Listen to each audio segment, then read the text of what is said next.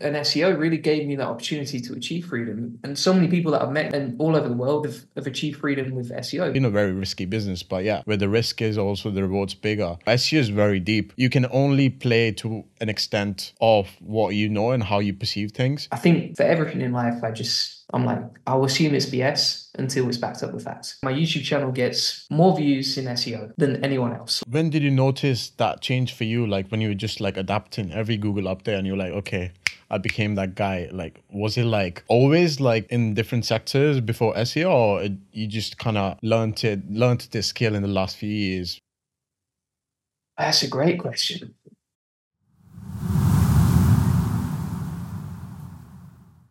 Hey, Julian, welcome to the SEO Wisdom Podcast. Hello there. Good to be on. Thanks for having me. The man, the myth, the legend. This is where I see it, like all the taglines of your website and stuff it's it's quite memorable. I think a lot of people comment if someone mentions me like Julian Goldie or something like that, one of my videos on Twitter, quite often someone will reply and say the man, the myth, the legend. I'm like, that's great marketing right there. Yeah, and you owning up, you know, so it suits your personality.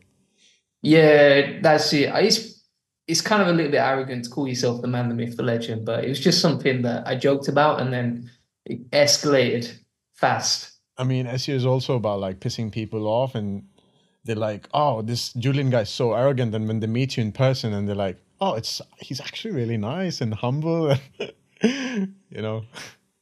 Yeah, hundred percent. Like, I think the thing is, SEO is so crowded, right? Like, you know, you're doing YouTube, I'm doing YouTube. I do a lot of videos with Kasra. There's about 20 or 30 different SEOs I know using YouTube. And it's like, if you want to stand out, you got to polarize a little bit and, and trigger people in a clickbaity way. And then in the actual video, you can be humble. But in the headline, don't be humble. Yeah. You got to click. Yeah. yeah. And I realized like putting your face out there, like, yeah, you're going to trigger people. Like, there's no way you're just going to be like talking about backlinks or AI content, you know, and people are going to be like, oh, it's all good. This white hat SEO is just you know an angel sent from Google or something. Like it's not going to be like that.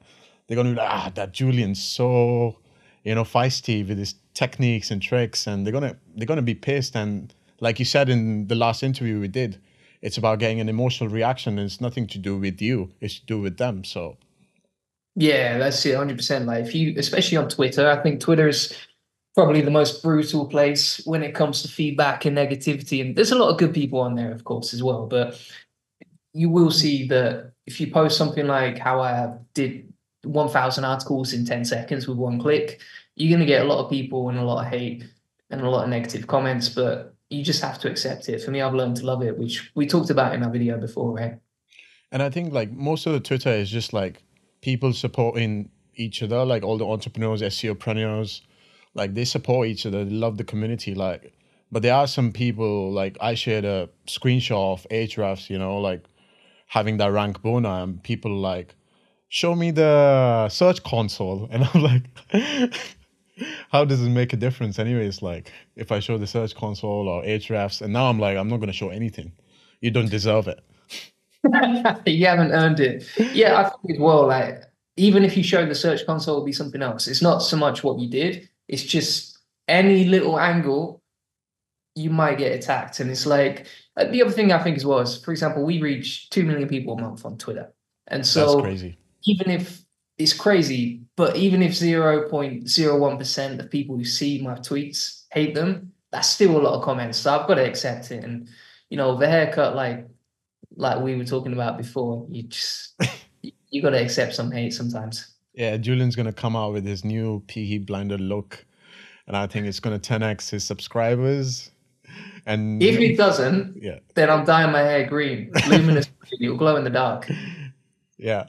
So Julian, like, um, yeah, I'm gonna be honest. Like, I, I didn't hear your names until the last one or two years, and you just got really, really viral. Like, yeah, I was I was like, who's this Julian Goldie? He's everywhere, like, and he's doing client calls and he's being so open. And I was always kind of intrigued, you know, until we met in Chiang Mai. Like, I'm I was always wondering, like, what has been your story, like in SEO? How you go into SEO and how you just come about, like, in the last few years, you know? Yeah, actually, I had a mate who knew all the SEOs in Chiang Mai and Thailand, and obviously there's a massive community there, right? And he mentioned my name to them about two or three years ago, and no one had heard of me. No one knew who I was or anything like that. And he came back and he was like, Julian, you are the SEO that SEOs don't know.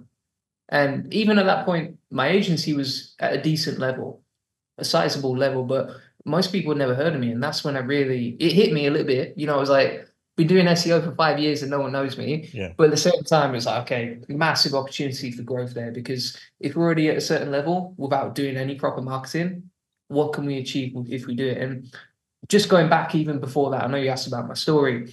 So for me, I got into SEO, I would say about five or six years ago, maybe longer now. And the way that I got into it was I was selling blogs on fiverr.com. And I was literally just trying to make money any way I could because I wanted the freedom from my nine to five job.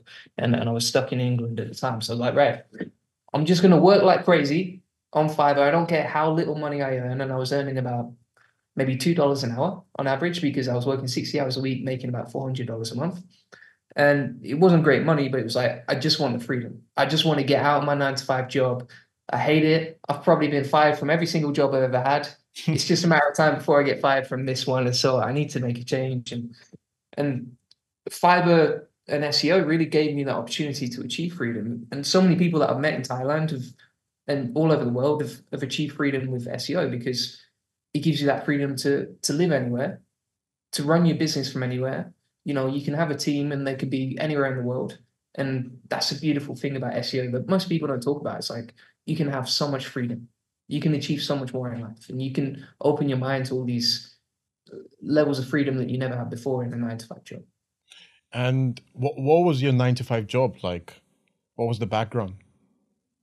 Yeah, so f- funny fact, my first ever job when I was 16 years old, no, 15 years old, I was cleaning toilets in a pub. No way. and I got fired from that as well. But but basically my my last nine to five job was actually marketing manager. So I was a marketing manager, big recruitment company called the Corden Group in England.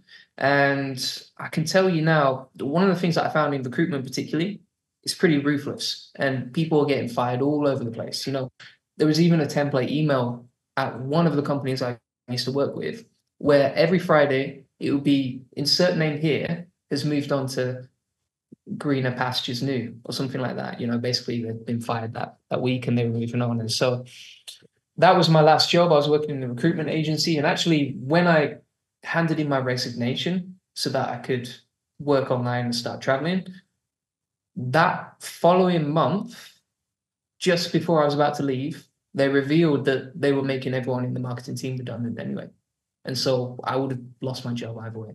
That's a crazy like quantum connection for you? Like you were gonna resign, and they said like they were gonna sack off everybody or something.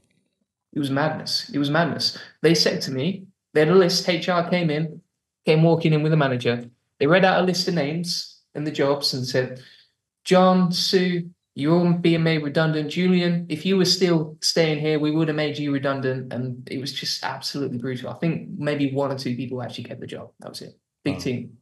And this was before the pandemic, right? Yeah, yeah, this was way before. Yeah, I, I think probably going back to 2017, 2016, okay. something like 2016. that.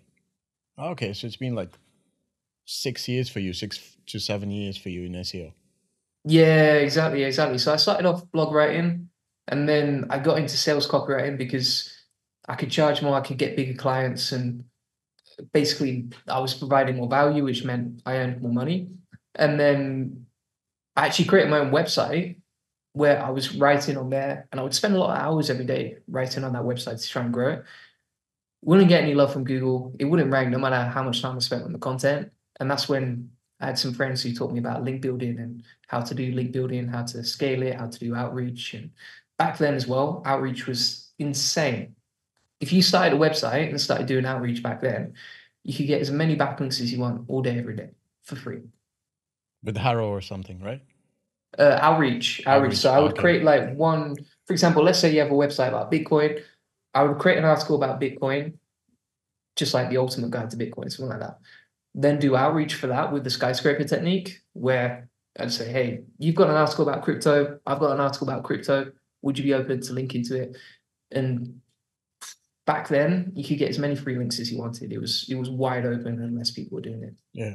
And what was your transitioning phase from being this content guy to the backlink guy now? You know, like because what was the yeah, transition for you? So that transition, it really happened, of course, because my website wasn't ranking because I didn't have any backlinks. And then additionally, two of my best mates in Chiang Mai at the time said to me, you know, you need to find something more scalable, basically, because at that point I probably hit about 5K, but I'd maxed out my time. So I was making about 5K a month from sales copywriting, but I couldn't work any more hours. It was quite difficult to get higher ticket clients unless you're top 1% copywriters in the world. And I looked at them and they were running link building agencies, one or two clients making 10, 20K a month and working less hours than me. And I was like, okay, there's there's a big gap in between what I know and my skills versus them. And they were kind enough to show me the way of link building, and how it works. And they were sat right next to me in the cafe so we could learn from each other essentially. Yeah. And you being in the content side of things in SEO versus the backlink side of things in SEO, what would you say is like the challenges you faced in the content versus the challenges you face in the link building side of things and how did you navigate it yourself? Is that in terms of actually running the business or actually ranking it? Ranking and also like running the business, just common challenges. Yeah. So with content, I think it's valued a lot less honestly, I think it's more of a commodity and it's much easier to create content than it is to create backlinks for, for the world population in general, right? So most website owners, if you told them to sit down and write a blog, they're not going to have any issues. But if you told them to sit down for seven days and build a backlink, I think most people would struggle. They wouldn't know where to start or what type of backlink is the best, etc. And so that's one of the most common challenges is basically I think you can make a lot more money in backlinks. And just being 100% honest here, I think you can make a lot more money in backlinks than you can with content, unless you're very good at scaling it. And, unless also, you have a, and it's also kind of really fun, you know, playing with the backlinks and the anchor text and stuff like that. Is it for you? So much fun. Yeah. It's like a game. Honestly, I think building backlinks is very addictive in some ways because you see your traffic chart and then you see the backlinks come in. You're like, I wonder what is going to happen next. I wonder where the DR is going to go, what sort of keywords are going to rank, and it becomes a lot of fun. And yeah. then you even get a dopamine rush. I remember this when I used to do outreach myself. Was you get a deep dopamine rush seeing what backlinks have come in. Like, oh, this website linked to me, this DR70 linked to me. Living the dream. I remember my mate at the time. He got a link from Blinkist from outreach, which you would never get now. Like super high DR website, you know, really big business, but you got a link from them and he's you know never smoked crack but he, he probably he probably had the same sort of high from building a backlink from blinkist sadly you know yeah and i think yeah, with the yeah and i think with the backlink side of things it's just like you know it's like the unknown factor like you don't know what's going to happen either it's going to be a small boost or a little boost or just like you know a ranking boner like um the other SEO guys would say and and sometimes uh, things don't work out. It's just like that stagnant, you know, like on the link graph. Why would you say some some sites are just stuck at the same position with the same traffic?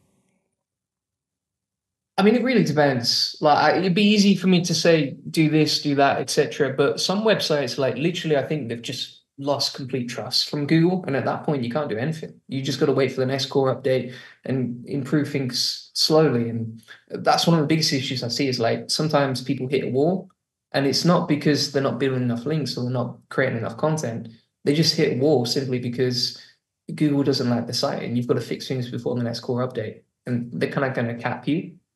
That's what I've seen. But then there's other sites where they're like, why is my website not growing? I'm creating content every single day with ChatGPT. And then you check out the site and you're like, well, 90% of this content is fluff. I wouldn't read it. You wouldn't read it. Let's be honest. It's not going to rank. And so improve the quality on that. And then additionally, it's a DR0, mate. It's got no backlinks and you're trying to compete in, say, the medical niche or something ridiculous like that. And so it's, it's usually usually the obvious things, you know, content, backlinks, keywords, etc.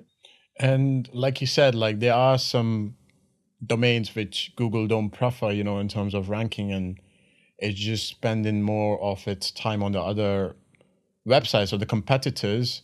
Do you think some domains they just have bad juju, like you know, just bad luck, and they just Google's not going to recrawl them in until the next update?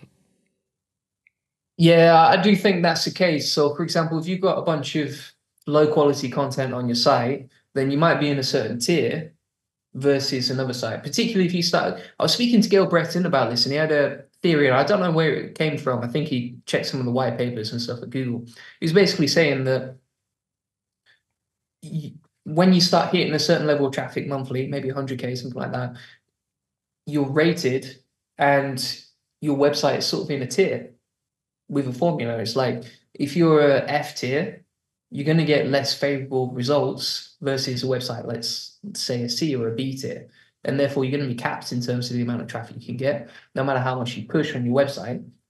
And then you just have to go back, you have to prune some of the content, improve it, make all the, the 1% tweaks. And eventually, on the next floor update, you're going to get rewarded. But it takes time, it takes time, especially if you've got a big website.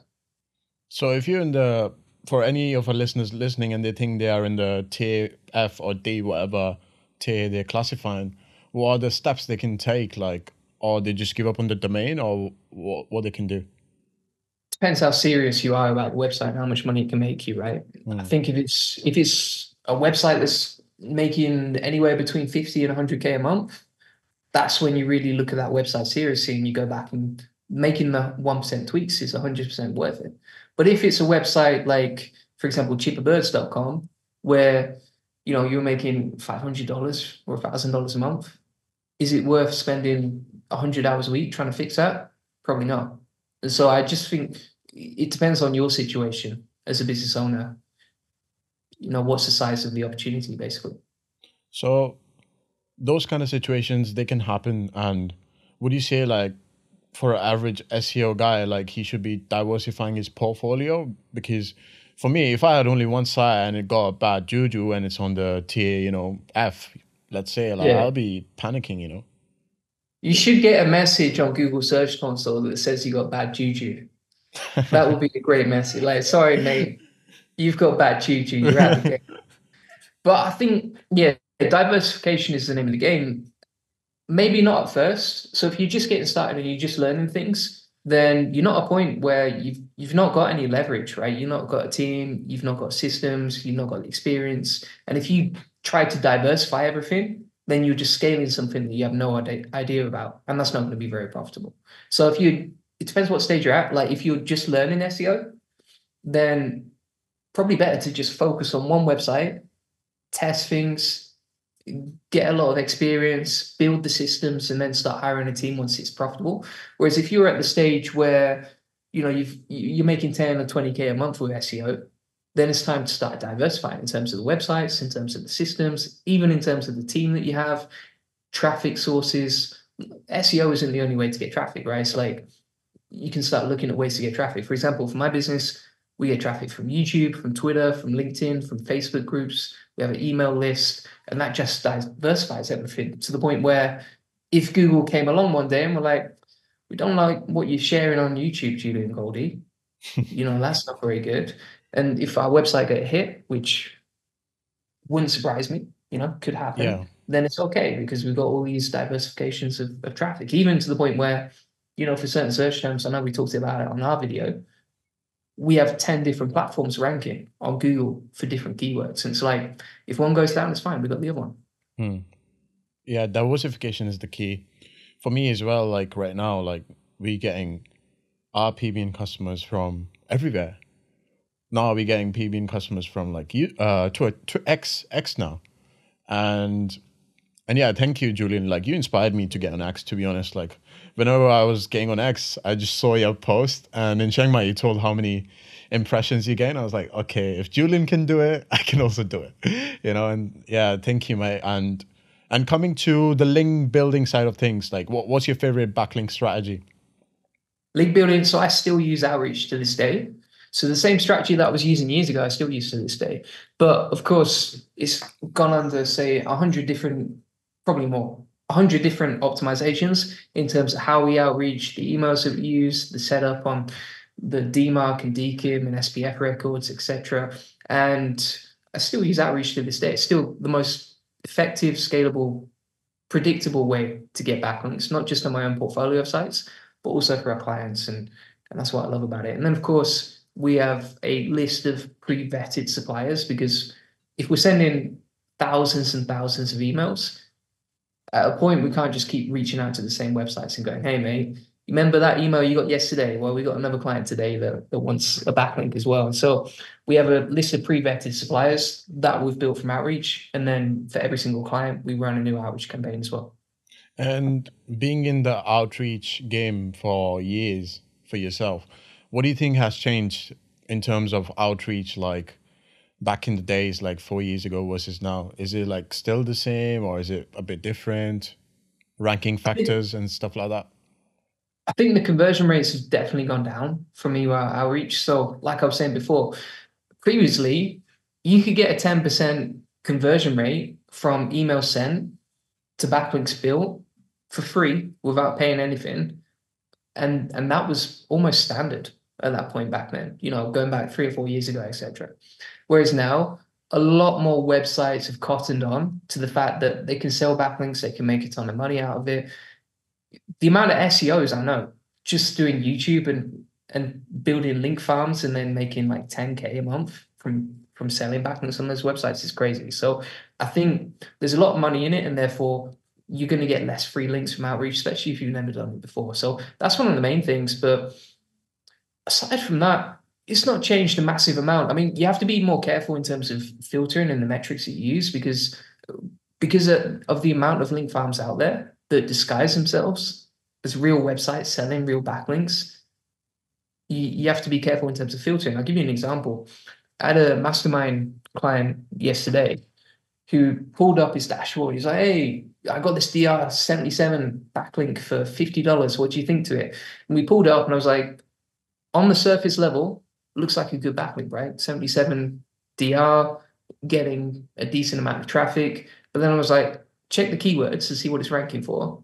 And we checked the keywords and it was like MP3 TikTok or something like that. You know, just yeah. just really random keywords that don't make any sense to rank for unless you're trying to inflate the vanity metrics in terms of keywords and organic traffic for that site. And so it's kind of a nice looking website on the surface level, total trash once you dig into the quality of the site. And the same for the DR. Like people just go onto fiverr.com, inflate the DR to like 70 or 50 overnight. And then to everyone else who doesn't know much about link building and outreach, they reach out to the site, they're like, oh, DR 70 for $30, I'll have a bit of that. And actually, no, no, no, it's not a good backlink. It's very toxic. And so, yeah, filtering metrics, vanity metrics you have to be careful of. And then just the number of free links versus paid links is changing. So, what are ma- vanity metrics? So, like, for example, there's a lot of clients out there who they watch these YouTube videos about SEO and they're like, all right, here's what I need. I need to worry about trust flow. I need to worry about DR. I need to worry about spam score. I need to worry about organic traffic. And if all these metrics are on point, then it's a good backlink. And it's like, no, no, no, no, no. It can go so much deeper than that. And also, a lot of these vanity metrics don't even matter. Like we were talking previously about how spam score as well. It's just it's total BS, right? Yeah, I mean, I supplied domains to one of my oldest clients, you know, and I was like, oh, he he's been with me like seven years, and I got an email yesterday, and he's like, bro, the spam score's too high, and I'm like, bro, I can't believe you said that. Don't ever contact me again. No, I'm just kidding. But yeah, like never contact me again. Block my email. Take me off the list. Yeah, big agency guy like in the states, but I don't know. He he was trying to share me some PDF or something about spam score, and I was like, I'm not gonna even read it, bro.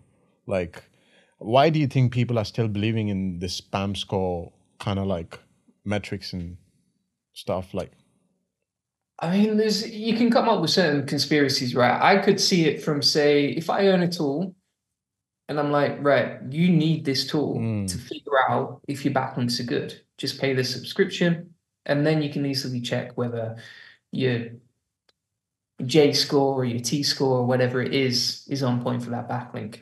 And so people create these marketing trends where it's like simplifying something and to figure out that simplification you need to pay for this tool or you need to pay for this service etc and i think it's just ma- really good marketing exceptional marketing to to brainwash people to the point where they think spam score or trust flow or whatever is is relevant.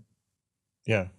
And with these outreach links and the niche edits you supply to your clients are you tiering them up or just building more consistently kind of thing yeah never tier them up i never tier them up yeah I know there are all sorts of strategies. I mean, for example, I spoke to Nathan Gotch the other week who was saying like he just builds lower quality niche edits to tier up his tier twos.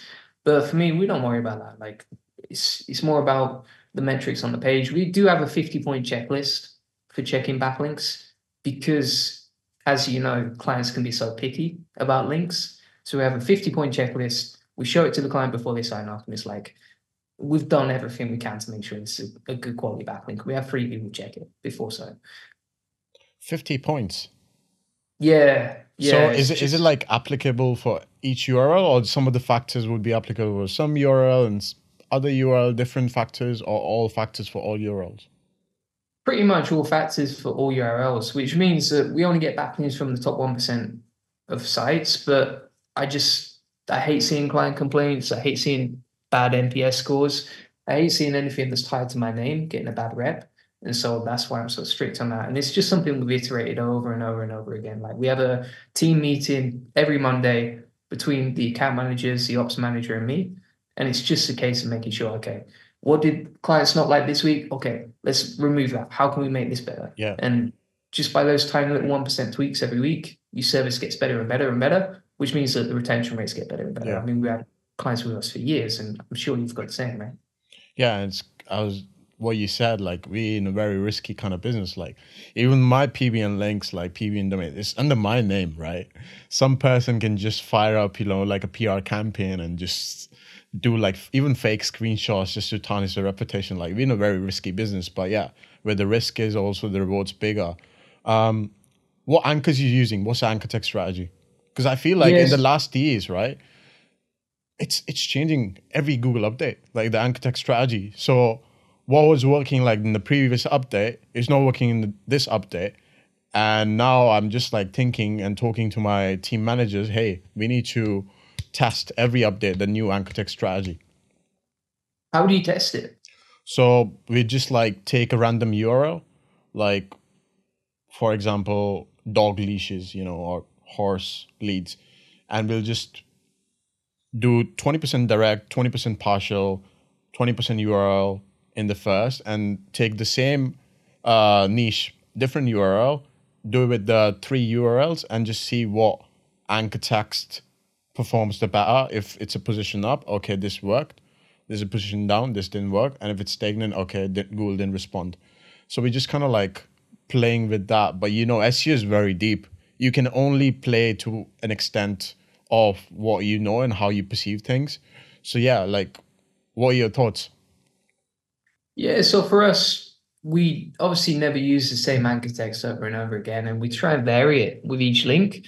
And then it's just a combination of whatever feels natural with the link insert. So because we don't do guest posts, we do link inserts mainly with outreach. And so when we build those links, we just make sure that the anchor text is relevant and natural and fits naturally within the content but we don't overcomplicate it because it needs to be scalable across all of our clients and their portfolios.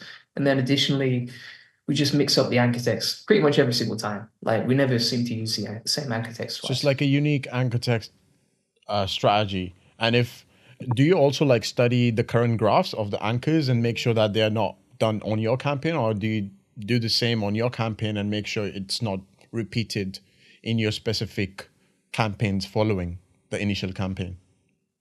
Yeah, so we just mix it up every time. And then also what we typically do is we'll figure out, okay, how many backlinks we need to rank this page?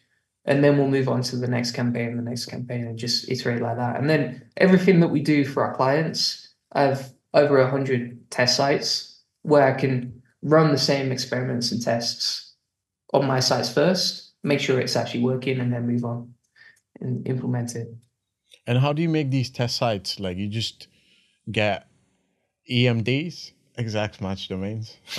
no, no, I mean I don't really do exact match domains. Yeah, yeah, I've. It would be something like, for example, cheapybirds.com or I don't know, juliangoldie.com and, and just test what's working and and run the same sort of campaigns I would for clients, but on my own sites. Okay. And keep it. I, I keep it as simple as possible. Keep it simple. But yeah. the pointers you're giving is sometimes confusing for the listener listening because they're like, he said 50 factors and then he said this and then he said that. I'm confused, right? But yeah. Ah, uh, yeah, yeah, yeah. Yeah, I mean, for me, it's like, number one, don't take my word for gospel. Like, I'm not the best SEO in the world. Just, I'm, I'm, I can give you advice based on what's working for me. And you see, I run experiments every single day, but test it yourself, see what works don't buy backlinks. Don't build backlinks. don't buy backlinks. Just build content. you don't need backlinks. yeah, like I mean, just create your own sites. Mm. Build one with backlinks, one without. See what happens. Mm. Test it out for yourself. And I don't think I'm like the master of SEO. I don't think that everything I say is right. I'm human like everyone else, and I'm probably quite biased as well. I have a link building agency, so I'm I'm selling backlinks. Am I going to say they work? Absolutely. Yeah they work most of the time. Yeah. I mean, for me, one of the things that I found was like when I Google any keyword, the top ranking domains usually always have more backlinks than the lowest ranking domains, right? And so it's all about okay, what's worked for me and what have I actually seen working. And I think without going too deep, for everything in life, I just I'm like, I'll assume it's BS until it's backed up with facts. Agreed. So, um, yeah. Yeah. And w- what are your thoughts on um, disavow? Do you do any disavow internally or something? We only do disavows if I see that the backlinks have a clear causation towards dropping the traffic. So if the traffic hasn't dropped, then I don't recommend a disavow. But if the traffic has dropped and it's clearly because of the backlinks built, then I'll do a disavow. So how do you know like it's because of the backlink, it's not because of the content? How do you differentiate? So, like for example, if the content quality is good or it's been optimized in the right way and, and all the right things have been done there, but the backlinks have been built to the site and then the traffic is dropped, then it's like, okay, these are the backlinks of, of course, the problem. And then as well, I think you have to do some common sense where you dig deeper and you're like, okay, what's the quality of the backlinks? Well, obviously some of them are trash, so get rid of them, keep these, etc. Yeah.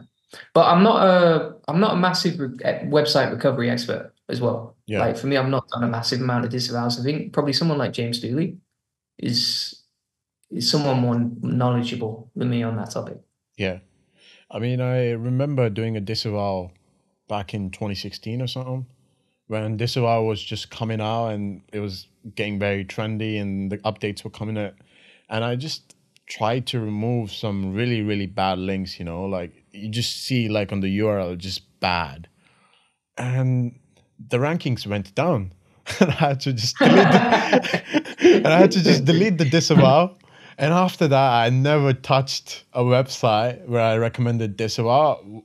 In my strategy, I just tell the client just use these backlinks just to build better backlinks, and we'll use this uh, either Google's going to ignore these bad links or we can use it to diversify more anchor text and more natural links.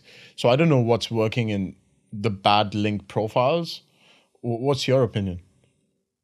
I can't remember the last time I saw someone get a penalty for link building. No. Honestly, it seems like Google ignores bad links. Yeah. I've never seen like a full open case study where it's like, okay, we built these links, they were total trash and then we removed the links and the traffic went back up. I've never seen that case. Yeah, me too. And it's like, okay, well, if that was the case, if it was really true, wouldn't there be more evidence about it? Because it's so mind blowing. You know, mm. there's lots of case studies on backlinks, and you can openly track that that they actually increase rankings. Lots of case studies that good quality content with experience inside it mm. ranks. Like that's just irrefutable evidence.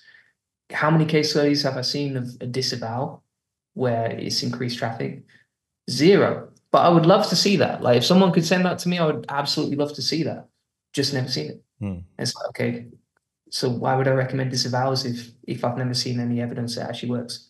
Yeah, and even in the conference, you remember, I don't know if you were there, this presentation by this, um, I think the casino talkers, the speakers, and he was asked the question in front of 900 people, and he's the guy's like, "So how do you disavow bad links?" And he's like, "Disavow is bullshit." Mic drops. You know, it was just the funniest moment ever. Like, and people like looking at each other, and they're like, "The fuck," you know. So, yeah, I don't know. It's just like if it works, it works. If it does not work, it does not work. But yeah, there's not much evidence, like you said. Yeah, that's it. And I think everything has to be evidence based. I was thinking about this before. I was like, what happens if we like is do we live in a world in SEO where it's constructed on facts, or do we live in a world where it's kind of like magical thinking and people like do this now, and then we all do it, and then someone else says, no, no, no, no, no, no, you want to do it like this. Kind of like you know, like uh, like cults. there's some cults out there who are like, this happened, so the traffic went up. So this means you should do it every single time. And it's like, how much of the stuff are we doing in SEO that's nonsense and doesn't make any sense? And how much of it is actually fact based?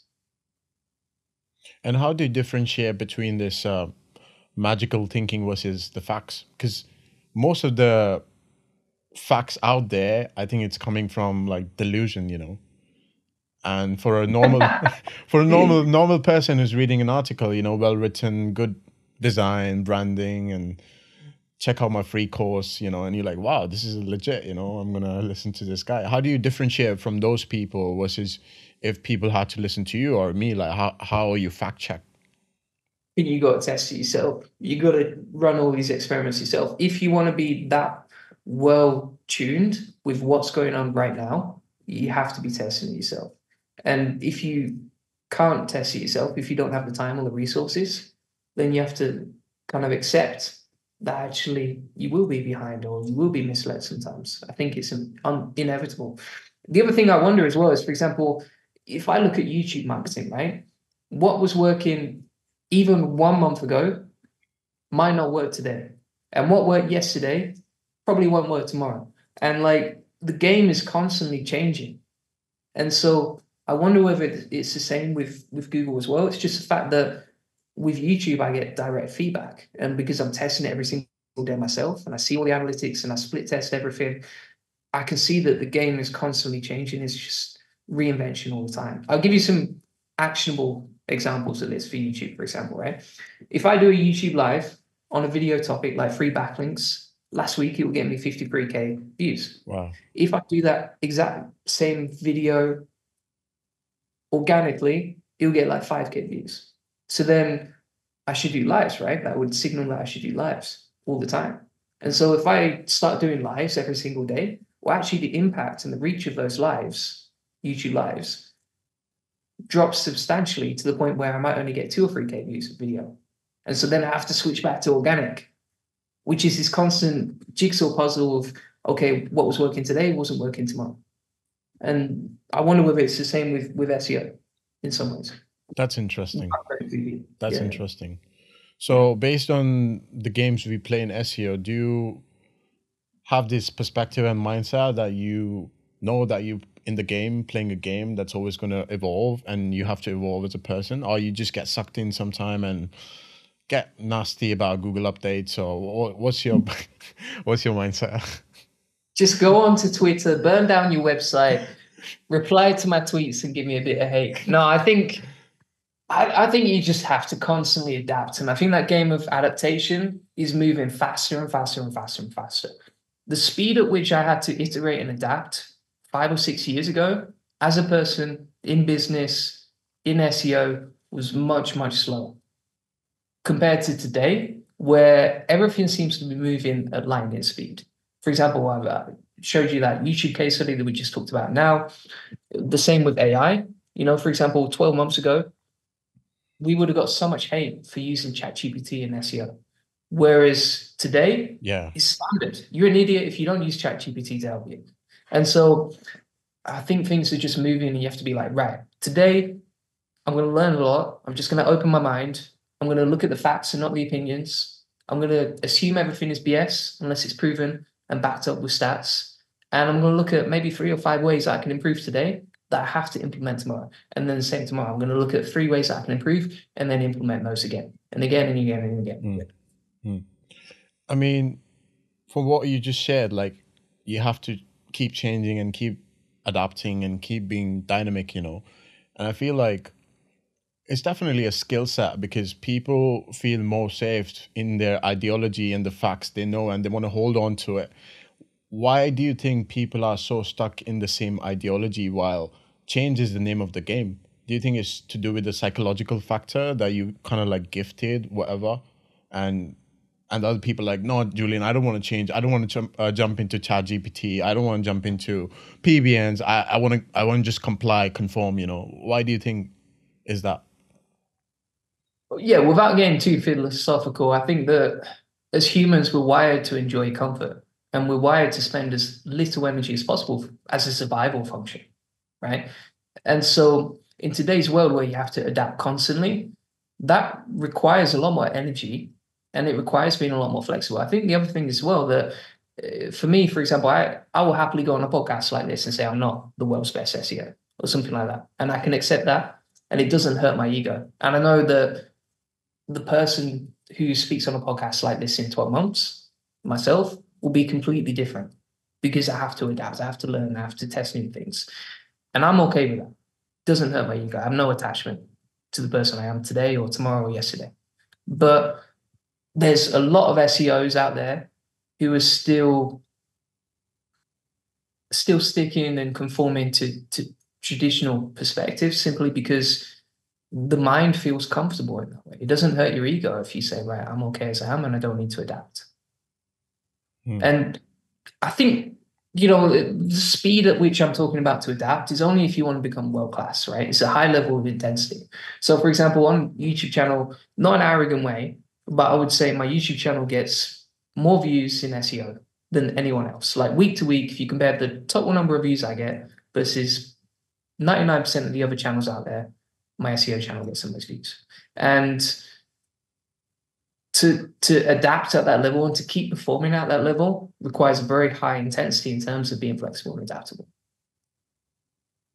And most people are not prepared for that. And when did you notice that change for you? Like when you were just like adapting every Google up there and you're like, okay, I became that guy. Like, was it like always like in different sectors before SEO or it, you just kind of learned it, learned this skill in the last few years, maybe after the pandemic or something? That's a great question. Yeah, so I think it's it was never something I was born with naturally probably up to like the age of 24, I didn't adapt at all. I just wanted to stay the same person. And uh, for me to ever admit that I was wrong in my 20s was a painful thing that I would never do because I thought people would respect me less for that. Just being 100% honest. Whereas I think today, you look back and you go, actually, people respect me more if I say I'm wrong or if I uh, openly admit to, to my mistakes and not being perfect.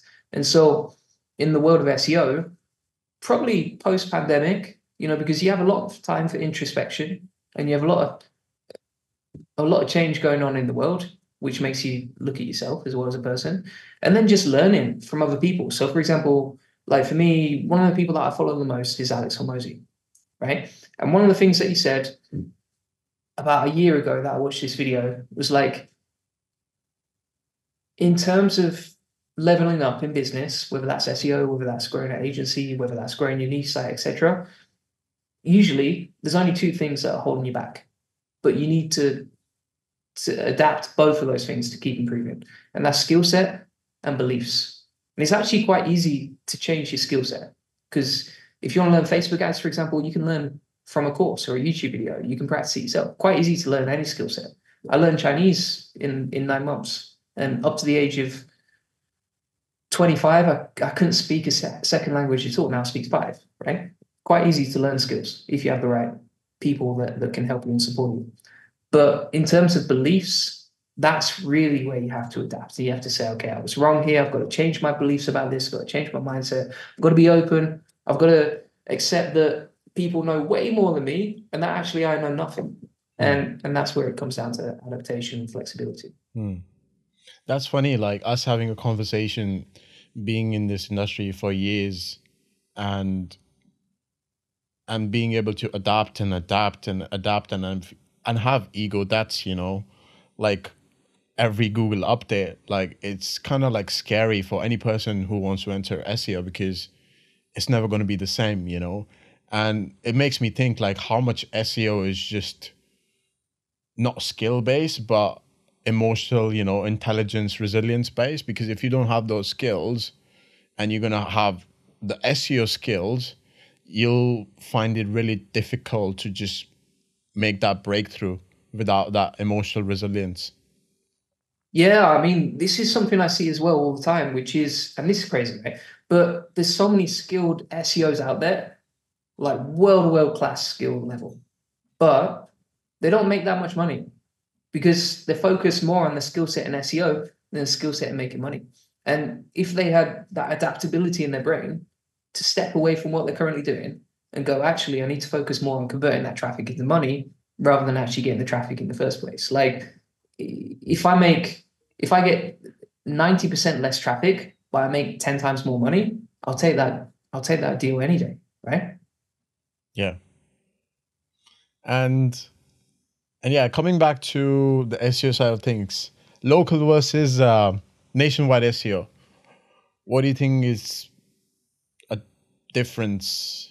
Because for me, like if a local client comes versus a client comes with the e-com store and they're targeting, let's say UK, for example, I have so much leverage over, you know, doing more backlinks and just extensive campaigns and not worrying about anything, you know, like versus a local, you have to be more mindful with the anchors with the velocities and how much you send in uh, to the clients and the GMB and stuff. So, what would you say in your experience, local versus nationwide SEO? Do you mean in terms of organic or the maps listings? In terms of, uh, let's say, Plumber London versus Plumber UK. Ah, okay. So I actually love local SEO. Like, I'm a big fan of it eh, because it's just so much easier. Like, if you look at the keyword difficulty of, say, plumber nationally versus plumber related keywords locally, it's easy mode. Like, and I see the same on my agency website.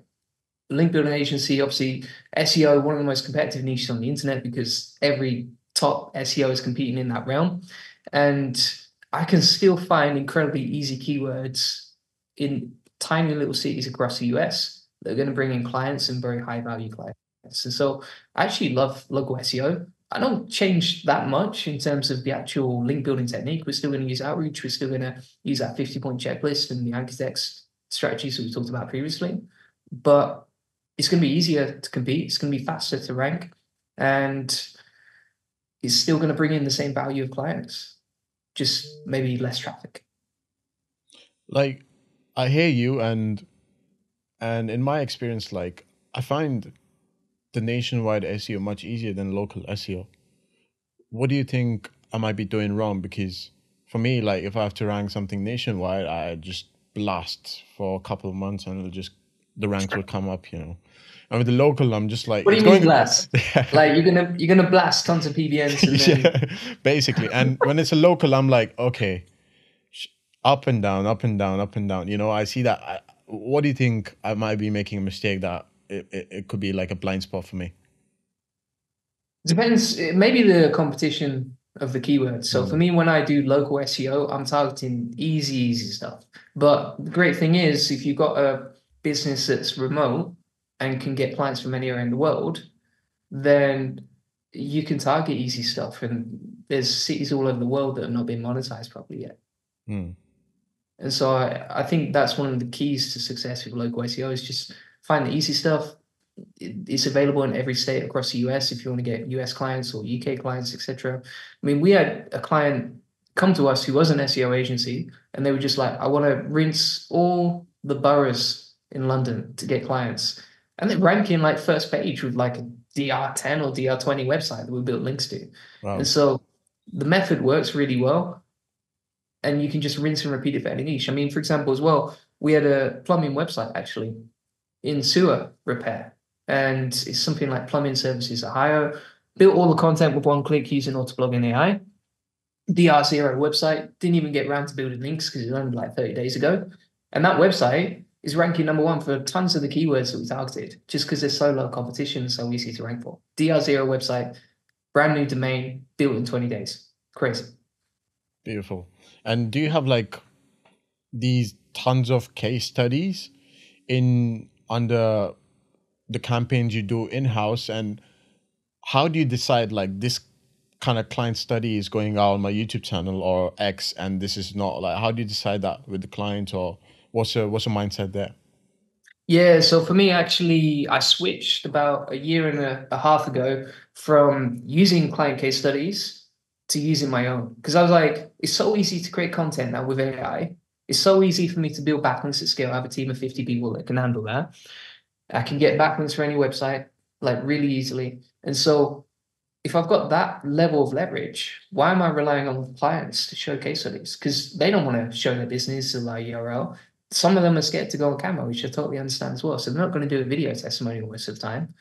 They might even not want to to to show their face on a testimonial. I've had some clients who are like, yeah, yeah, you can quote me, but just don't show my face. And I'm like, I can't do much with that, mate. Like that's not going to help me. And so I was like, right, well. Or they say like, I, or they say like, I don't want to get famous, Julian. I'm not like you, you know. yeah, that's it. I mean, personally, I never wanted to get big or, or well known at all. I think you just get certain level of, you get to a certain level in your agency where you're like, I cannot grow without any sort of organic audience, and so I have to go full speed on the marketing. But just coming back to to the case studies, so I'm like, right, well, I can blast out a case study that's going to rank in 20 or 30 days and show that it's my own website and hold nothing about it. I can expose all the keywords, the URL, I can expose all the backlinks that we're building, and that is the best case study everyone everyone wants to see because there's no BS. It's completely transparent. Or I can wait for a client to approve it. Might they might get the legal team to check it out. They might be scared about showing their face, so definitely not going to get on camera nine times out of ten do I and if I expose their website and all the keywords they're ranking for, ethically, someone could target them. One of the competitors mm. could, rinse and steal everything that I've done. Yeah. So I'm like, right, well, which one's a better solution? Okay, I'm just going to build out my own sites. And then it's kind of like a positive feedback loop as well, because I'm creating case studies that make me money anyway. That feeds into the content that I'm doing on YouTube and Twitter or wherever else. And then that content is growing my agency so that I can invest more back into case studies and tests and stuff. And so it creates this beautiful feedback loop where everything that I'm doing is is twice as powerful because I get leverage from the SEO sites I build that make money, and I get leverage from the growth of my agency by creating that content. Hmm. That's interesting you say that because I had a client and we were kind of outrank ranking his website agency website for every agency term in the UK. And he's like, I'm seeing your podcast and I think I should pop up and I can talk about SEO and I'll get clients, you know. I'm like, bro, like if you pop up, there's going to be 20 people building a website and trying to outrank you, make a public case study, and that's going to be like not leveraging for your main business. It's like, okay, okay, I'm going to drop the idea, you know. So it's funny, like, yeah, how there's so much reasoning that goes into like what to put out there you know for me especially. Yeah yeah I, I, see what you're saying. I think one of the best ways you can market yourself is just do loads of case studies loads of tests. And even if those websites take a massive hit let's say they get smashed up by google or something like that that's still going to capture people's attention which is still going to lead to them hiring you because yeah. you're the only person that is actually being transparent and honest about it. Yeah. And this comes back to like 2014 for me, like 2014 or 2015, when I was just getting into SEO and me and my first business partner who actually showed me the PBN game, you know, and we were like, okay, we're gonna rank for SEO consultant London, you know, in in a month, and let's show all the people who we are, you know, and we did it. But after we kind of put the case study out, there were 20 websites on page two, page three, just coming for us, you know? And we kind of maintained the position, what, two to three years still, like maybe two years. And then just like all those websites just came in and just, you know, and just went away kind of thing. Yeah, this happens all the time, mate. I'll publish It happened to me this week. I did a video case study where I talked about how to get video testimonials using AI. So you basically not video testimonials, just testimonials in general, and you get these backlinks from a tool's homepage like Autoblogging AI. They link back to your site because you've given them a nice testimonial and you've created the content with AI. So it's really scalable, right? And literally within hours of publishing that video, 10 people reached out to Autoblogging AI, like, hey, mate, I've got this testimonial for you. Do you mind giving me that homepage backlink? And, you're like, no, no, no, no, no. It's not. Yeah, yeah, yeah. Yeah, and, yeah. It's like, and I know, and I know, sorry, yeah, yeah, go on.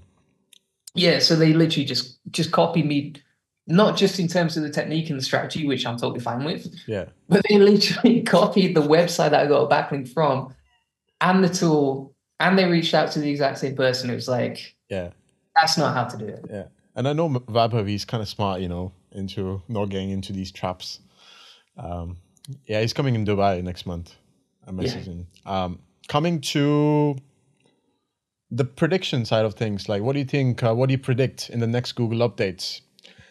Like for me personally, I feel like there's going to be a reversal of all the updates that happened on, since November, and we're going to see some like old school SEO, like hardcore content, hardcore links no EEAT signals. Like that's what I'm predicting.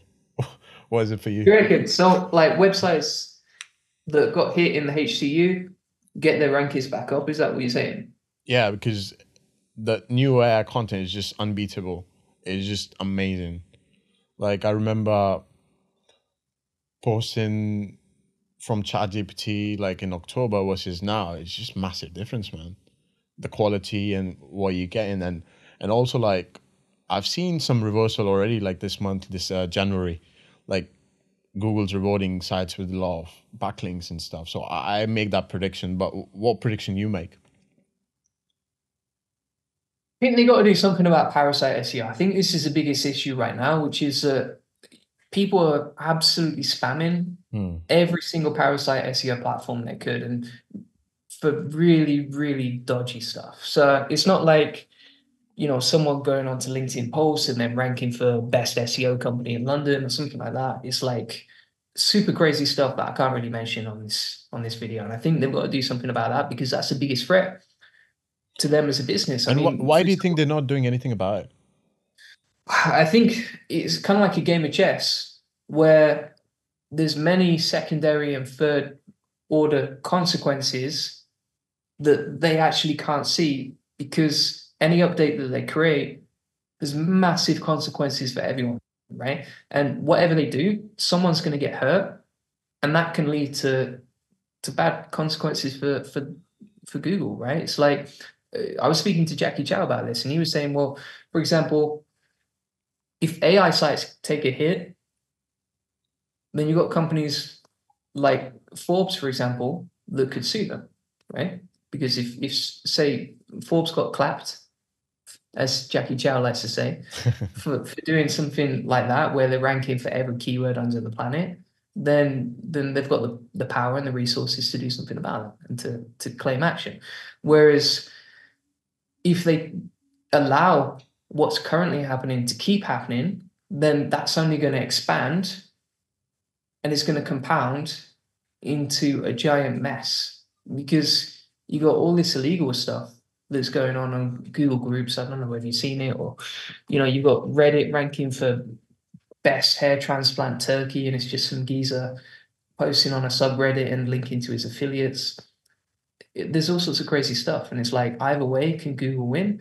I don't know whether it can or not. Like mm. it's really tough, and I don't know how they can fix that, but I hope they do. Mm. And and if it's going to be fixed, what are you going to see on the first page if you're not going to see any parasite? I think like authority sites authority in an ideal world, right? What would be nice? Some authority sites. SEO. Yeah, it would be nice if you had actual authority sites with actual experience, you know, where the content is genuinely good. As an, do you know what is an ideal world as a search engine? Is YouTube. Hmm. YouTube is absolutely amazing in terms of the quality of content it serves. It always serves the best content. Like, for example, if you click on a video and it's got 100k views, typically that is a genuinely good video that's going to capture your attention for 10 minutes. It's like it serves the best content, but it's not built on backlinks and it's not built on on generating content at scale with AI. It's a totally different format where it's all about capturing and entertaining people's attention. And so that's a beautiful platform. I think if you look at the growth of these channels, YouTube is only going to get bigger. Is organic search going to take a little bit of a hit? Absolutely, I think so. Hmm. Yeah, it's interesting to think about because we're kind of in the unknown. We don't know. That's that's where I'm at, and we make predictions to find some safety into conforming SEO might not be dead, and we're still going to be around doing these interviews. And it's kind of funny, like we get into this loop of going back and forth until there's no answer. But yeah, man, like I'm really inspired by how you built your brand in the last two years. I think you're gonna be the biggest brand uh, SEO, SEO SEO name in the next three months or four months with subscribers, with everything. Like, what are your tips for growing the personal brand side of things because what I've noticed is like your personality is like really authentic and it's to the point and it's no BS, you know, kind of thing. But at the same time, you're leveraging the marketing trends as well, and you kind of combine it together, and it just works beautifully, man. But any insider tips you want to give? So I think the number one thing that held me back for probably one or two years, and I did a workshop on this afterwards, is is being able to put yourself out there in the first place. So you know yourself. What? How did you feel when you first started creating YouTube videos? Did it feel awkward? Yeah, it was. It was like I didn't even want to watch my own videos. I was like, what the fuck? Like I'm I could have said this in this way, I could have said this in this way. Maybe I could have cracked a joke, you know, and I was like having those ideas. And then it just dissipates in it. That's part of the process. Have you ever seen have you ever heard of Hamza on YouTube? Yeah, yeah, that guy Hamza, yeah. Fact, we, t- we talked about him, didn't we? He shoots we... he, he shoots in this uh actual studio actually. What a beast. Yeah. Well, he's like one of the biggest YouTube channels, right? Absolute blown up, massive success. But I remember one of the things that he said was that out of everyone's content on YouTube, and it might be a little bit narcissistic this, but he said out of everyone's content on YouTube, he enjoys watching his content the most. And I think a really good test of whether you're creating good content, whether it's on Twitter, whether it's on YouTube or wherever you're posting, is do you enjoy consuming that content? So for me, if I go back two years ago when no one knew me and I watch back my old videos, I cringe. Like it's really hard for me to watch. It's even hard for me to click on the thumbnail because I don't like the thumbnails. Whereas now, I actually really enjoy listening back to my interviews or to my videos. I might even give this a cheeky little li- listen back to as well, just to find ways that I can I can improve and to see how articulate I am when I actually speak. But it's like if you enjoy consuming your content, that's a really good sign that you're onto a winner. And then from there, it's just a case of making sure that you iterate and improve. The other thing that I would say is never be afraid to put yourself out there because you always win when you capture attention. And uh, for me, for example, I did an event last year called Baby Bathwater. Right, went to this event. It's on private island in Croatia crazy net worth of if you calculate the whole net worth of everyone who attended, just like 100 entrepreneurs, and and some of them have private jets and listed on the Nasdaq and all that sort of stuff. And they had an opportunity where you could speak in front of the whole audience and just make something on the spot and talk about your biggest fails in life for like two or three minutes. Grab the mic, stand up, improvise what you're going to talk about. And there was a part of me, even back then, that was like, ah, I don't want to do this. Like, you know, there's so many successful people in this room. And I'm not going to be that articulate when I start speaking, and maybe not that entertaining. It could go disastrously. And then I was like, fuck that. Excuse my French. I'm going to pick up the mic. I'm going to speak. And I actually ended up speaking twice during that event. And it was one of the best things I ever done because no matter, even if it was terrible, getting attention will lead to money. And so if you want to grow your brand, just try and become a master of media where you become better and better at engaging people, capturing their attention and entertaining them. And that's basically what I've tried to do across all my brand, whether that's Twitter, whether that's YouTube Shorts, whether that's interviews like this. Is like, how can I say something polarizing that's going to make people think and, and capture their attention? That's beautiful advice. Um, yeah, I'm going to note it on my diary as well and probably watch this podcast and just kind of learn from you. But at the same time, like when you're watching your content, is it like, what's the technique? Are you on your sofa with popcorn, or are you having having your diary, and you're like, oh, okay, this is where I fucked up. This is where I could just do better. You just observing and just taking notes. It's going to sound a little bit strange, but basically, what I have every single day that I fill out is a performance tracker. And inside that tracker, I track, like, for example, my energy levels, I track how I'm feeling, I track the top three things I want to achieve that day and what would make this day successful, along with what I'm grateful for and that sort of thing. But one of the biggest and most important parts of that tracker is figuring out three ways that I can improve. And so for me, it's that constant game of iteration. And all I try and do with those three things is not try and improve everything. It's not a list of 100 things. It's just three things. And that forces me to prioritize the highest leverage thing that I could improve that day. And from there, if you keep focusing on that, okay, what's the highest leverage thing that I can improve in my videos today? Okay, and then tomorrow, and then the next day, and then you do that for a year or two years, you get to the point where you're on version 200 of your own videos and you're way better than you ever were before. And so I'll give you an example, right? For me, one of the things I looked back at last year was which videos are performing the best. And obviously it was ChatGPT and AI SEO related content. But additionally, it was when I tried to do something mind blowing that had never been seen before. For example, publishing 1,000 articles in 60 minutes. Today, not that interesting. But when I did it last year, it was the first time it had ever been shown on YouTube.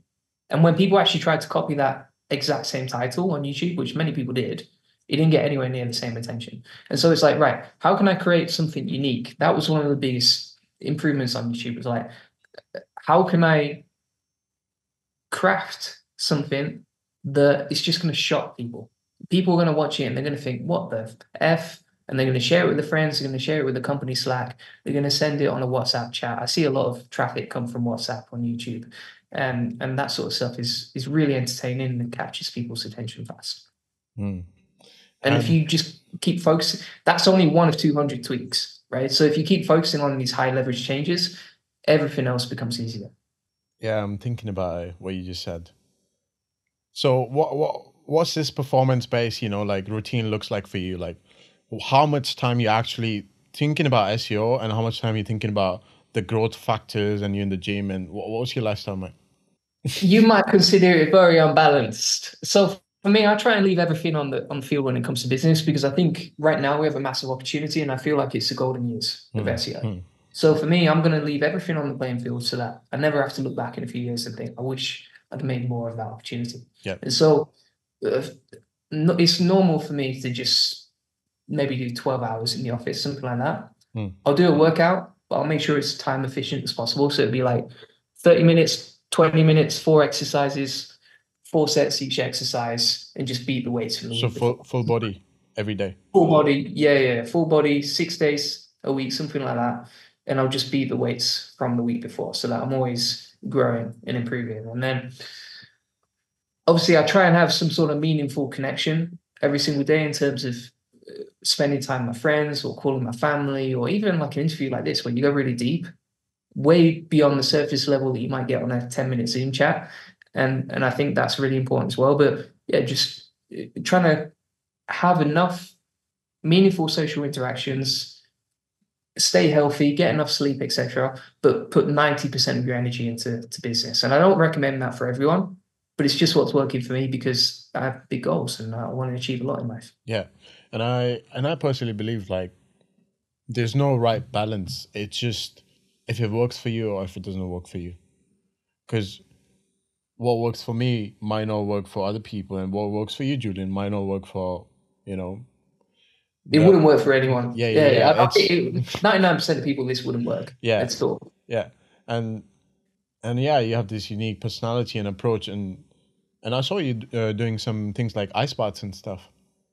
Yeah, what, like to do ice baths, that sort of thing. yeah, tools? just once a week or so. Yeah, yeah. do the Huberman protocol, maybe maybe three rounds in the ice bath and sauna in between. I think that's just a great time to recharge as well. Like you come out of the ice bath and everything is reset. It's like one of the few times when you can really take some time off the phone, get away from the laptop and think clearly for a little bit. So you have your cell phone on all the time with the notifications, or you go on airplane mode sometimes? Bro, I'm not having notifications on my phone. It's it's 24 hours focus mode. Okay. Yeah, Okay, sweet. there's no way. Otherwise, my brain would turn to mush. Yeah, that's what I've noticed with um so what's the focus mode? I never did focus mode. I do airplane mode most of the times. So it's it's called. I think it's do not disturb. Oh, It's do not disturb, okay. Yeah, and then just no notifications, nothing pops up on the screen. And anytime that I use the phone is proactive because it's like, oh, okay, I want to do this now, I want to do that now, etc. And how often you do team meetings, for example? Team meetings once a week, every Monday, 4 p.m., just for an hour maximum. And you have managers handling all the 50 people. You have 50 employees, right? You said? Yeah, yeah. Uh, we have a team of 50 people. They're not all like full time employees, Okay. so most of them are contractors. And so it sounds fancy, but you know, actually, not all of them are working full time, and it's very flexible depending on demand. But yeah, so I have four people that I manage directly one to one, and we have a 30 minute meeting each week, one to one, where we talk about KPIs and their growth and trying to develop them. And then that's really the main interactions that I have with the team, the team meeting, the four KPIs, and then obviously you have some virtual assistants that are going to do little jobs for you here and there, and you message them, and it's about a two minute job. Yeah. But on the whole, it's a very efficient process, and and everything runs like clockwork. Hmm. And who are your so for me personally, I believe in this idea of like having mentors and having mentees. And I feel like these relationships are really important because from one perspective you're getting a lot of valuable information that you can put in action, experiment and see what works and pass it on to your mentees, you know. Like who who are your mentors and do you have any mentees or what sort of like relationships you're doing on that perspective? Yeah, so for me, I mean, I try and help people as much as I can if they reach out to me, and I'll just be very honest and transparent with them. And so there's there's people that I help a lot on a day to day basis. Like even for example, like Kasra Dash, like he will have questions about YouTube when he was first starting out, and I was more than happy to to help him as much as I possibly could. And I wouldn't say that's like a mentee relationship, but it's just me trying to help someone and Yeah. and help them grow. And I think that's one of the most rewarding things about business is like you can help people grow with the knowledge and expertise that you have because most people don't have those unique skills, right? And then with my team that I manage directly one to one, each of those people I try and help as much as possible in terms of supporting them in their growth. Hmm. And one of the best things about doing this is like you can compare year on year Hmm. where they were previously and you can show them directly the growth that they've achieved. So, for example, if someone was getting like a 20% sales conversion rate and then today they're getting a 45% conversion rate, then you know that growth is insane. Mm. Like they've almost become a different person in a better way to achieve that level of, of performance. And so that's the way that I mentor people. And then I've got a lot of people, I would say, who support me along the way. Like there's no way that I would uh, have achieved anywhere near the, the level of reach that I've got now without these people. And, and there's just a ridiculous number of people, more than I can ever name. But uh, for example, even people like Charles Floate, like years ago, he gave me a free consultation on how to grow my brand. And he just broke it down. I think he spoke like almost nonstop for 60 minutes. it was so he value. has the ability. He has the He's ability. crazy. He's crazy, yeah. And and he was so articulate in the way that he explained everything. But uh, that was before anyone knew me. That was before anyone recognized my name, or uh, it's before I even had a video that hit a thousand views. Yeah. And so when I see that, I'm like, okay, everyone who comes to me, I'm just going to help them as much as possible. Going to give them all the no BS advice, and I'm I'm going to try and support them as much as I can. Yeah. I only have a limited amount of time, of course, but yeah. yeah, sure. And in the end, we all are human beings, in it. Like we're just reflecting on each other's growth and human evolution. Because for me, like seeing your uh, talking to you, having a meaningful connection with you, and seeing you grow, I reflect on it, and I just, you know, get more enticed on my journey, and just a nice reflection of what could be for me. And I think that just adds up to the fulfillment level of what we do as SEO SEOs. And it's just combining that you know like values and ethics like what, what are your top values and ethics like I think number number one will be continuous growth, just Yeah. continuous improvement. Like never being perfect, but but moving towards a better version of myself. Additionally, I really respect hard work and and grinding. I don't know whether that's just from years of growing up playing RPGs and grinding on PlayStation games or whatever, but I really love working hard and I respect anyone else who I see doing that because I think that really shows an effort. Additionally, one of the things that actually, so for me, each year, as a reflection, I try and look at okay, there are all these values, and we've all got them in some way. You know, it might be a one out of ten, or it might be a nine out of ten that we've got them right. But we've all got different mixes of, of values. Sometimes we don't even realize it. But for me, I try and design okay, what are the biggest value opportunities would help me that would help me reach the next level of success, right? So, for example, last year, I remember, and this was super painful to take. But I had a coach who told me, Julian, you're not assertive enough. Like you don't carry yourself in the same way that someone at your level would be expected to. And that was so painful. It stung for about 24 hours. And then after that, I was like, okay, do you know what? I actually do need to become a lot more assertive. When I'm having conversations with people, I just need to speak my mind. And actually, I think that's where the, the openness and the transparency comes from because I know that if I'm just honest and transparent about who I am and what I'm doing and what's working for me, then I can be assertive with people. I can call that bullshit, right? And so that was one of my biggest values for, for last year, and I think still for this year is, is just being honest. And if you see any BS with your team or people not performing in the right standard, call that out as soon as possible in a nice way. and and with the amount of following that you grow every month and stuff i feel like there's a lot of people in your level that might be facing a imposter syndrome you know like it's very common like you get to a level you believe like okay this is my value and then you get to another level level more levels levels to levels so how do you deal with that like in terms of like valuing yourself and seeing that okay this is how much i've grown this maybe this this is how many subscribers i have this is my net worth whatever like how do you deal with those emotions or you don't have those emotions because you navigate with some kind of mindset So for me, I think if you're feeling imposter syndrome, it might be subconsciously because you feel like you don't have enough proof to back it up. And so one of the reasons that I run so many experiments with SEO, for example, is so that I have a lot of conviction when I talk about SEO because I know I've tested it. And that comes back to the opinions over facts philosophy we were talking about before. Additionally, I think you just have to accept that sometimes you are going to fail. You know, sometimes you're not going to perform at the level that you need to, but that's okay because it's just another opportunity to learn, right? So, for example, when I was speaking at some events last year, I was like, "Oh, maybe I'm not qualified or I'm not the right person to be speaking at this event. Like, there's a guy making a million dollars a month from SEO speaking here. yeah What am I doing? and then, and then you're like, no, no, no, no, no. Like, listen, you've been doing SEO experiments every single day for the last year. You've been uh, building the SEO agency that's helped thousands of people. You're doing YouTube videos to get millions of views every year. You got all the facts to back it up. You're in the right place. But it does come down to having that that proof.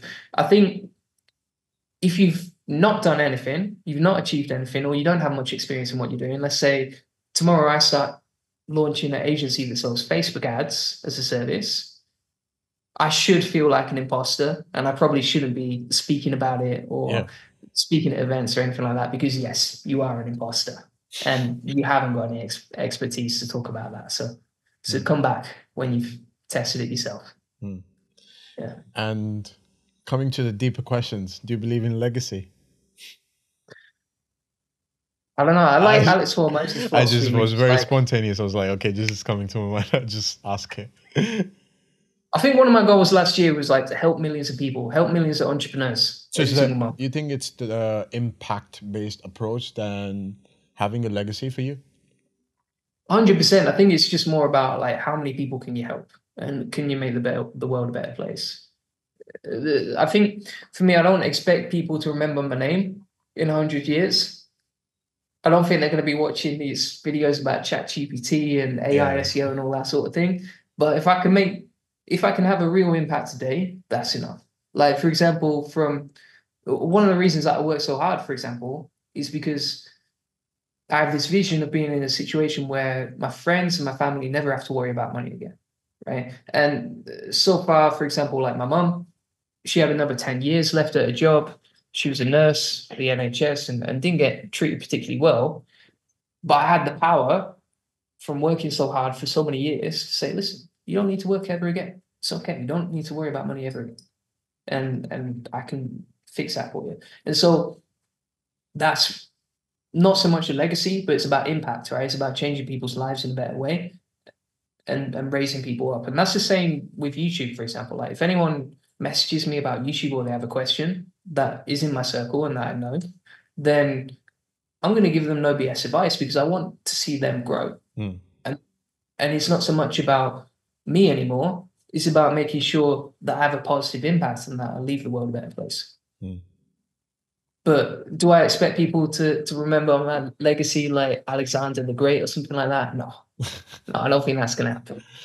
Yeah, yeah. I also don't believe in this legacy thing. I feel like we're very insignificant beings, just doing what we can and the experience we can have, and and, and the impact we can make, and and that's it. Like we don't understand the full existence to why we here and stuff like that. And we can, you know, think about and find the whys to the whys to the whys. And there's no endpoint, right, to that kind of philosophy. So to what we perceive and how we kind of derive meaning and to what kind of feels good and does not feel good, but leads us to a growth. I think that kind of skill and that kind of wisdom is really important for us individuals, like especially SEO, because people are just so focused on just getting results and making money that they don't think about these aspects. And I think we are on the luckier side because now we can introspect on these things because we have the money, we have the results, and now it's our journey on getting on the other side of the wagon wheel.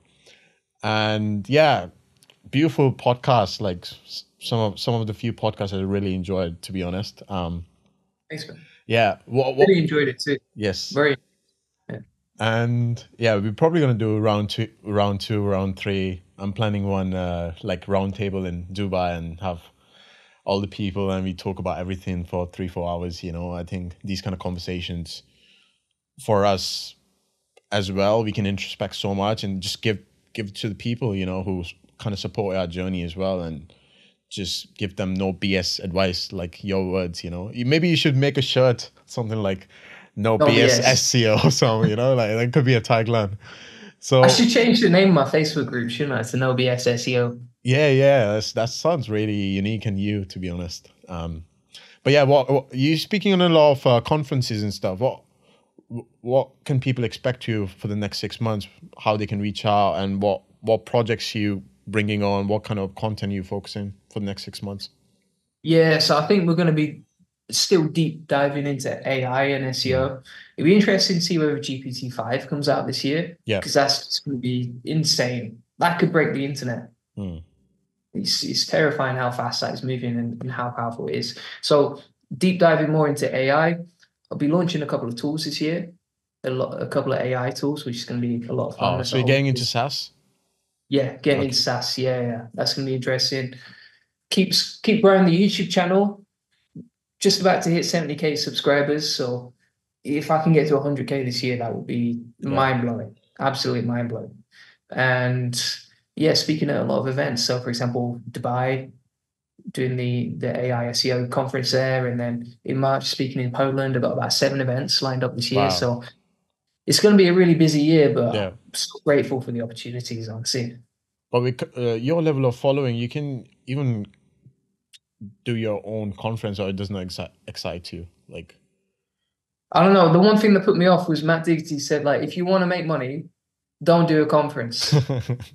And i'm like okay okay. Because i've got another coach who coaches me every two weeks one to one and he's constantly on me about like okay you need to set up your own event. You need to run your own conference. But it's a massive amount of money isn't it? You're looking at 100k 200k at yeah. least to run an event with no guaranteed ROI. And it's like, how do I justify the time and the effort and the energy and the resources required? But mm.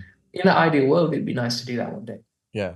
I mean, if I was you, I'd just test it one time and just have conclusion to what the test came out to be for you in it like because it could be really really like something that you could enjoy you could do it every year because we need people like you who bring people together and gather no bullshit SEO content advice, you know, and and yeah, I think your following would love that.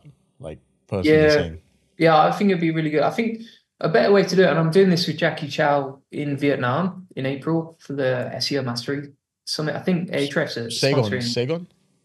Saigon. Saigon, yeah, yeah, yeah, Saigon. Saigon. yeah. So we're doing a meetup there. It's going to be 30 people, and that should be a really good test on a small scale running an event. I think Ahrefs is sponsoring it, like I said, but yeah, should be amazing. Should be amazing to run that and, and see who shows up and what the gathering is like, and then get a feel for running events from there. Beautiful, beautiful. So where can people find you, Julian? So you can find me at juliangoldie.com if you're interested in booking a free SEO strategy session. And I do have a free, I mean, trying to think the best way to contact me, probably the Facebook group. The Facebook group, pretty much every post I answer myself. So what's your. Facebook group called? It's it's something very keyword optimized. Let me find the, the name. It's growing fast actually. We're getting about 100 members a day every day, every Wow. day on the Facebook group, so it's good. It's called SEO backlinks AI and ChatGPT. Ah, So okay. it's very key. It's keyword stuff in like it's 1995. But it's, if, you, type that into Facebook, you'll see my name on the banner pop up, and yeah. it's an amazing community of people. Like people posting high value stuff pretty much every single day. And you don't have any groups on X, right? No, I didn't even know Twitter has groups. Yeah, you can you can create Oh, well, there we go. That's branding 2024 done. I know what I'm doing in Q2. yeah. All right. So they can reach out to you on and what what's your agency called? The link agency? Goldie Agency. goldieagency.com. All right, sweet. Thanks thanks for thanks for coming on the pod, Julian. Awesome, appreciate it, man. I think you're doing a great job because you actually answer it. You're, you're asking questions way outside the realm of SEO, and I think a lot of podcasts don't do that. It's super interesting Yeah. to see how you do that, man. Like you ask great questions. Thanks, brother. I think for me, like I decided I have to go do podcasts and stuff. I'd only enjoy it if I combine the life side of things. Because for me, like I don't want to be talking about spam scores for two hours, you know. Yeah, I know what you mean. I, some of my interviews are a little bit intense. It's like no fluff, no banter. It's Oh, just like right Okay. backlinks, spam score, trust flow. Tell me about five. Back to back, back to back. Yeah, yeah, yeah, yeah. It's too too much. Yeah. And yeah, that, I, I never got burned out from these podcasts, to be honest. Like some of like the like the James Dooley one was two hours. And after that podcast I was like, hi. And I was like, holy shit. This guy guys some guys got some nuggets. So I think yeah.